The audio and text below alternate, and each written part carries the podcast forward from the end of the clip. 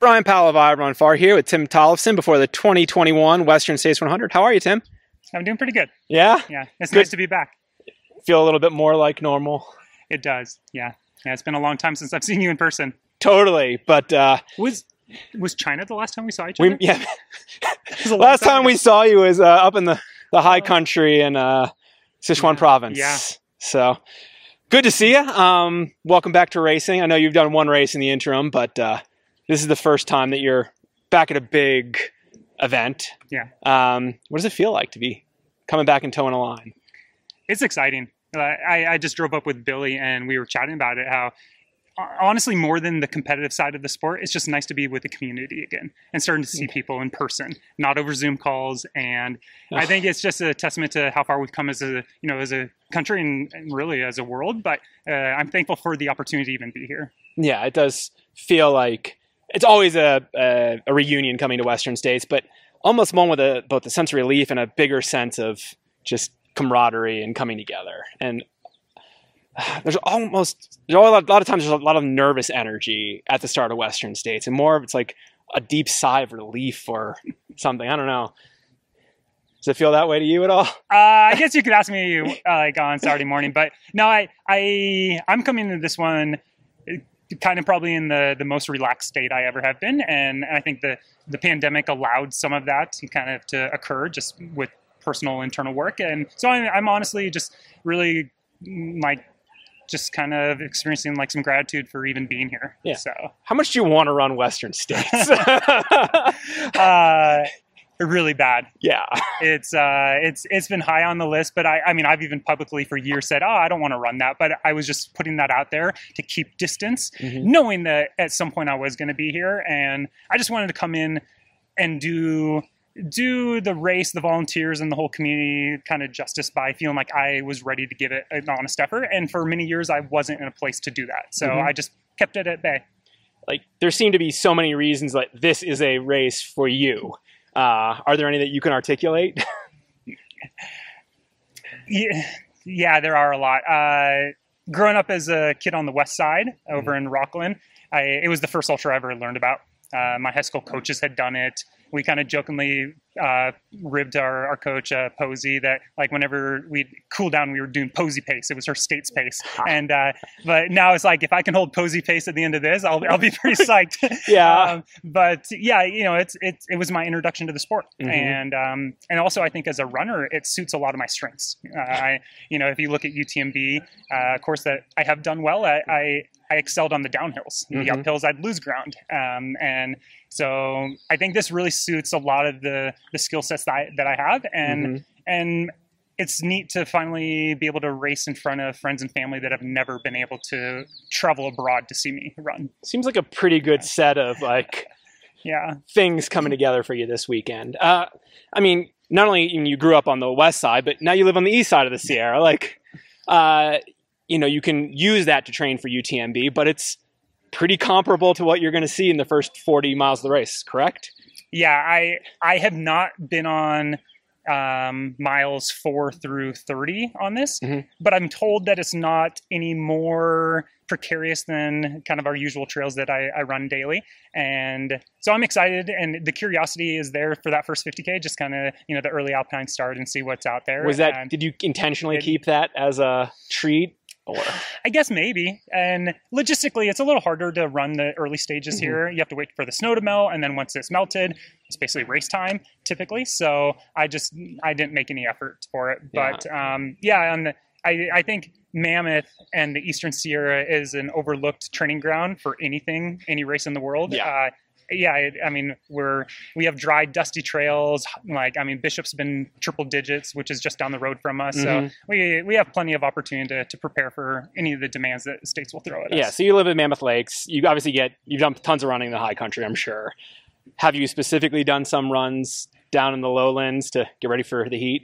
I have. Yeah, I, I've thrown out a couple um, in 90 to 100 degree temps just to kind of shock the body a little bit, and and uh, hopefully that that works in complement with or with my little heat training protocol I've been Which is what, what does that look like? So we don't have access to a sauna, um, but Roxy over at GU, she she's helped me out with a, a protocol that we did before Javelina, which was hot bath soaks. So Okay. after runs and periodically throughout the week, following a, a, a kind of a, a strategy, I, I'll just soak in a tub, and uh, and it's uh, it's harder than I thought it would be. It's uncomfortable. It is, yeah. Like I sweat.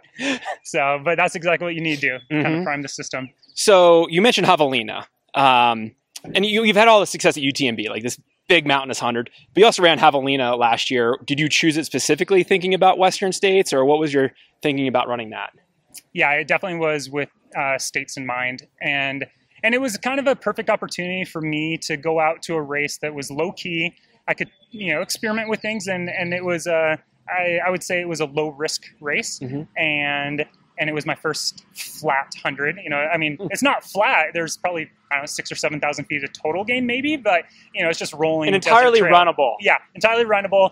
Not a lick of shade. Like you can try and lie under Yeah. a cactus, but it's, it's not there. And, and so it was a nice exposure. And uh, for me, just working on some other kind of internal mental stuff, it was a nice opportunity to go out and implement some strategies with, Yeah. like I said, kind of a low risk environment where there was nothing riding on it. Obviously, you ran you ran thirteen twenty eight there. It's a little faster than anybody's ever done at Western. But did you have any lessons from running that faster type of hundred? Anything that didn't that was quite different than say UTMB?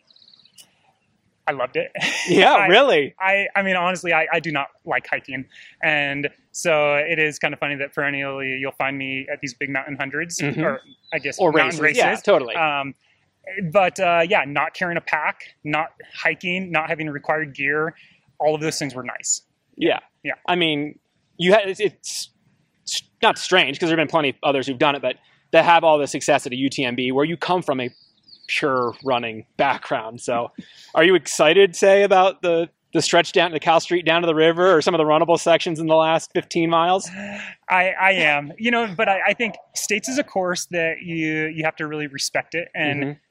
like all the people I've spoken to and just being on the course, I, I would agree that it's a course you have to run with, not against. And if you try to fight it, it's going to buck you. And I think we see that often where someone might not have the legs to run Cal Street or Mhm. Green Gate to the finish. And I mean, who knows how I'll, I'll execute it, but if I can stay within myself, I, I would, I drool over those final 38 Yeah. miles. And I mean, I, I paced Alex 38 miles one year. I, I've run from Green Gate to the finish in No Hands Bridge hundreds of times throughout my life. So it's, it's kind of a place I can run almost blindfolded. It's- and it's home. It, it is. It, in a lot of ways, this is a coming to home of sorts. So, you know, it's kind of like just got to get home and my family will be at the track. You know, and remind me of the good old days in middle school and high school racing up there. Nice. Uh, you you you talked a little bit about like being you know holding yourself back. Is is that one of the things you can point to for your consistent success at let's just say a longer ultras 125k and up? Yeah, I I think I, I definitely approach each race. I, I try to dissect where I think my strengths strengths will suit the course, Mhm. and and often I, I just implement a training cycle that's going to mimic that. But I think everyone is capable of kind of having that more um, kind of conservative start out of the gates and then come home strong, and it prevents some epic blowups. But you know, I, I think I may have also kind of starved myself of the opportunity of maybe knocking some out of the park by being too conservative. So Yeah. it's, uh, but for me personally, it's I like to gain something from each of like effort, knowing that I'm excited to do it again Mhm. and refine it versus blowing up, going home with my tail between my legs and feeling as though like I have umpteen excuses of why I didn't do well, and Mhm. then take that negative mindset into the next one. So, So, you'd have like to do some iterative improvement at say Yeah. Western States rather than I mean, then go for the grand slam on Yeah. your first swing. I mean, I, I, I think objectively on paper, I, with probably four other guys in the field, have the tools to win this. Mhm. But I'm not going in with the mindset of I need to win this. It's much more of I want to walk away from the track on Saturday night, hopefully. Yeah. um, that like I'm proud of my effort, mm-hmm. and And you'll know what that is. Yeah, You can feel that, right? yeah, yeah, and, and I mean, t- plenty of times in my career, I have robbed myself of in that experience because I've tried to tie the outcome with something else, and so I think it's kind of having a new perspective with you know 18 months off of real racing is kind of allowing me to come in here with with that new kind of outlook, and and I'm excited for that because that's something that's repeatable, and you know if I end up fortunate to come back four more years at States, like maybe at some point I will have a Cougar, but you know if I don't, that's okay too. Yeah. You mentioned a couple times earlier in the interview refining your mental state or your mental process or st- tools. Can you tell me a little bit more about that? Yeah. So the biggest thing for me is actually I've been at, with the encouragement of Lindsay and some family and close friends, uh, finally kind of sought some help for more m- like mental health issues, not Mhm. race specific.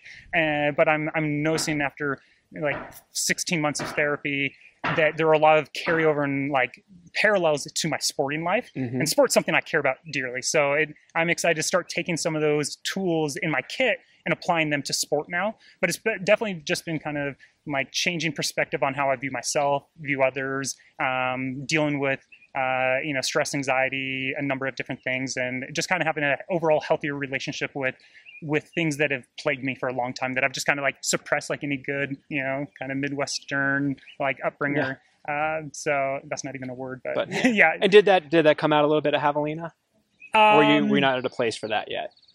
Oh, Like, like, those two, like that new yeah, it, mindset. it was, um, and and that actually, like we, said, approaching Javelina, I knew I could gain a lot of knowledge on racing in the heat that I could apply to states. hmm But when I said low risk, it was kind of like, hey, it's a pandemic year, very unusual that there are less people around. I don't feel on display or like I'm I'm vulnerable. So it, it felt much easier to kind of tip, dip my toe back in the water in that sense, where it's kind of like, hey, this is a safe place that I can just like be me. essentially. Yeah, Well, I hope you can be you and enjoy your time out there. Thank and, you. And run on home. I will.